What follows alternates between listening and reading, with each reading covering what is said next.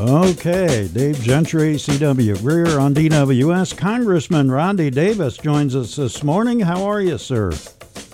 I'm great, Dave and C W. How are you guys? We're good. Glad You're to good. have you with us this morning. How are uh, things going? We had uh, quite a fracas in the Senate over the last uh, couple of days. How are things looking now? Well, I mean, the Senate, I, I stayed up and watched the debate and watched the final vote last night on T V. And uh, to get the Senate to agree to anything unanimously, especially something as, uh, as, as large as this package, is something I've never seen before. So I think it bodes well for what will happen in the House tomorrow. And I think we immediately get this assistance uh, out to the American people. Are you going to have uh, some kind of birthday party for Nancy Pelosi? I understand she turns eighty today. So surprisingly, I must have missed the invitation. Yeah, that could hmm. be. I never thought about that, but uh, yeah. You hang in there with that. What do you think is is going to happen with this bill? What can uh, Illinoisans look to see out of this? Well, there's one hundred fifty billion dollars in this bill that's going to go to our state and local governments. Uh, state governments uh, need uh, need help. Uh, I gotta make sure that you know we are able to continue to see our, our state governments and our local governments provide the uh, the resources to their their community and to our constituents. Uh, but really, I think what every constituent, everybody that's listening right now needs to know is that there's going to be a direct infusion of cash in the next few weeks to almost every American's account. If you're seventy-five thousand dollars, if you made seventy-five thousand dollars or less in your twenty nineteen or twenty eighteen tax return, you're going to be eligible to get a, uh, a check sent to you. Uh, if you file jointly, double that. Uh, but that'll phase out uh, up to uh, about Uh, ninety-nine thousand dollars and one hundred ninety-eight thousand dollars per uh, joint family. Uh, so majority of Americans will see that come into their pockets. And we also we also gave the first ever Main Street assistance.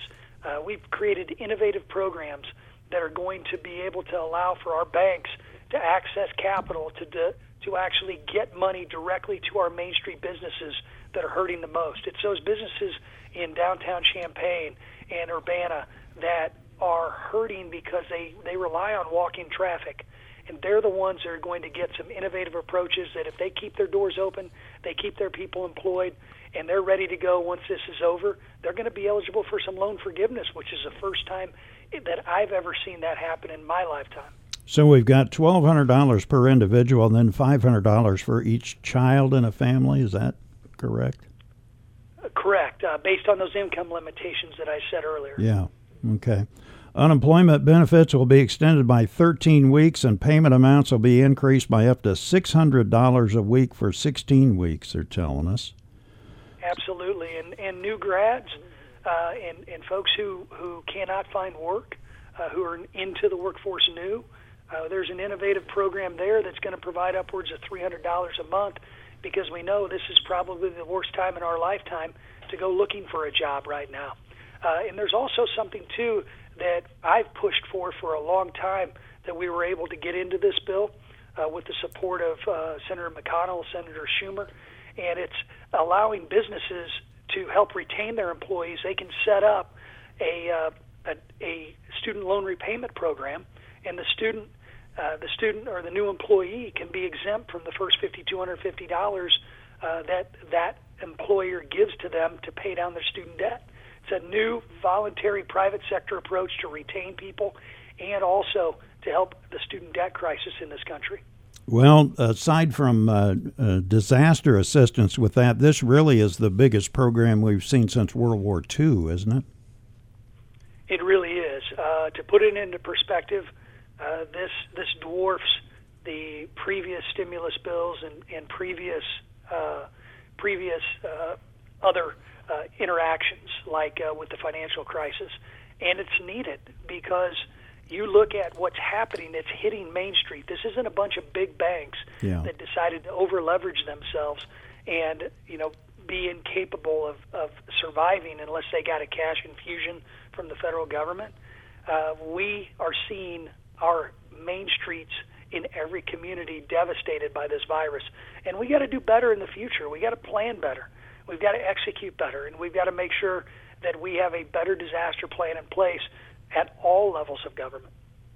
Well, it's uh, it's something to see for sure, and uh, I'm wondering what's going to happen with the banks here. You know, we gave them a lot of money here a few years ago during the economic crisis, and a lot of that TARP money was used to just kind of uh, uh, fix the bank's bottom lines. Do we have anything to protect us from this kind of thing this time?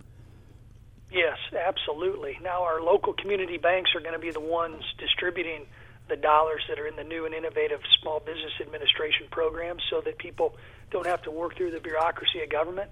They'll work through their lenders that they're familiar with. Uh, the big banks, uh, they were able to, to be saved with TARP long before I got to Congress, and that money would, ended up being paid back eventually. Uh, but we put precautions in this bill in the Senate that is going to have accountability measures. People aren't going to be able to do stock buybacks. There's limits on executive compensation if uh, if any of these dollars are taken, and that's both at you know the airline level and and also I would assume also the uh, the hospital level too.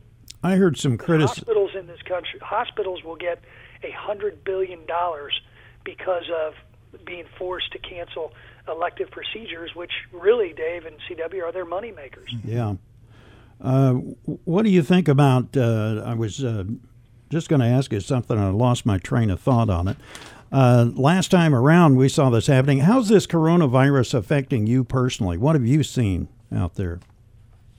Well, I've seen many of my colleagues, uh, you know, be infected or uh, have to be quarantined because they were around people who were infected. I, I will tell you, I made a great decision not to follow my schedule two weeks ago Friday.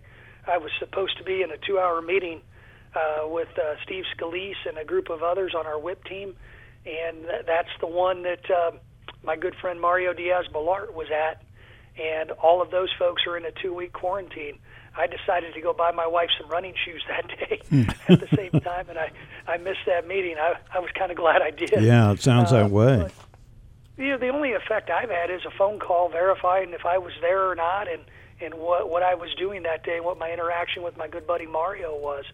Uh, but it's affecting, you know, regardless of how it's affected me, it's affected so many people. I mean, my wife gets up every day and goes to work at a hospital where I know that they uh, they they are most likely, our healthcare professionals are the ones that deserve all the credit. They're the ones most likely to be exposed to this virus, and they go in day in and day out to do their job. Congressman, I know you've been working very hard, uh, all of your colleagues been working very hard on the immediate, but let's say once we get on the backside of all of this, and everybody's very optimistic, including our president, that uh, the economy will bounce back pretty quickly and things will start to, to return to some semblance of normal. But has there been any discussions about uh, maybe a second stimulus plan or what may happen if the economy doesn't bounce back as quick as expected? Well, I think we got to figure out if these three work before. Remember, the one we're going to vote on tomorrow is the third one. Okay. Uh, we did phase one on, that was signed into law March sixth, eight point three billion dollars. We did phase two on March eighteenth that was signed into law. Uh, that was is estimated to cost one hundred billion dollars. Uh, those programs were the initial infusion we needed to get to this phase three. Uh, I think we've got to see what works. I, I like the president's optimism, too. Why wouldn't we say to Americans, we want this to be over by Easter? Mm-hmm. Why would we tell them, no, this is going to last in perpetuity? Uh, I, I mean, I think our economy can rebound much faster also. Number one, because our basic backbone of economic growth and low unemployment was already there. And after we've been cooped up in our homes for, for upwards of three weeks, I think we're all going to be itching to go out to eat for multiple days in a row. Yeah, no sure. doubt. All right, Congressman, anything else you want to share with us while we're here? Well, I just want to say I want to say thank you to the governor right now.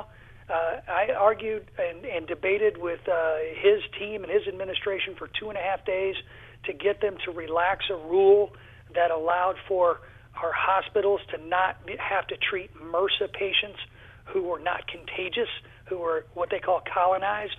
Uh, we, we argued that they didn't need to be in isolation room and using up vital personal protective equipment just to go in and feed them or take them to the bathroom.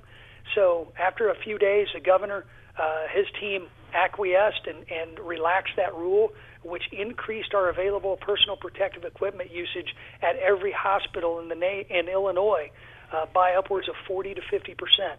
It's things like that that we can come together at the federal and state level to do that really allow our healthcare professionals to do what they do best, which is to take care of patients. How are we doing with that personal protective equipment at this point? What have you seen? Well, we're not we're not doing as well as we should be doing. We should be better prepared, and after this is all over, I think we need to take a hard look at the federal, state, and local level, how to better prepare for something like this. The South Koreans were much better prepared because they went through the SARS crisis that the United States didn't, and they were ready. Uh, we need to do the same. We need to invest in planning, and we need to make sure that every level understands what their role is. So uh, the P P Es, uh, why we still do not have enough, uh, we're America, and we will get enough because we have manufacturers now like Mike Lindell at MyPillow. He's turned his factory into a mask-making machine. Uh, those are the types of those are the types of things that we're going to see here, and I think we'll probably have an overabundance of P P Es after this is over. And and to to that I say, good. Let's make sure we keep them in a nice, safe, uh, you know, non-humid place, yeah. and let's let's roll them out for the next time. All right, Congressman Rodney Davis, thanks for your time this morning. We appreciate it. Hey, thanks, guys. Take okay, care. take see care. You. We got more coming up on D W S.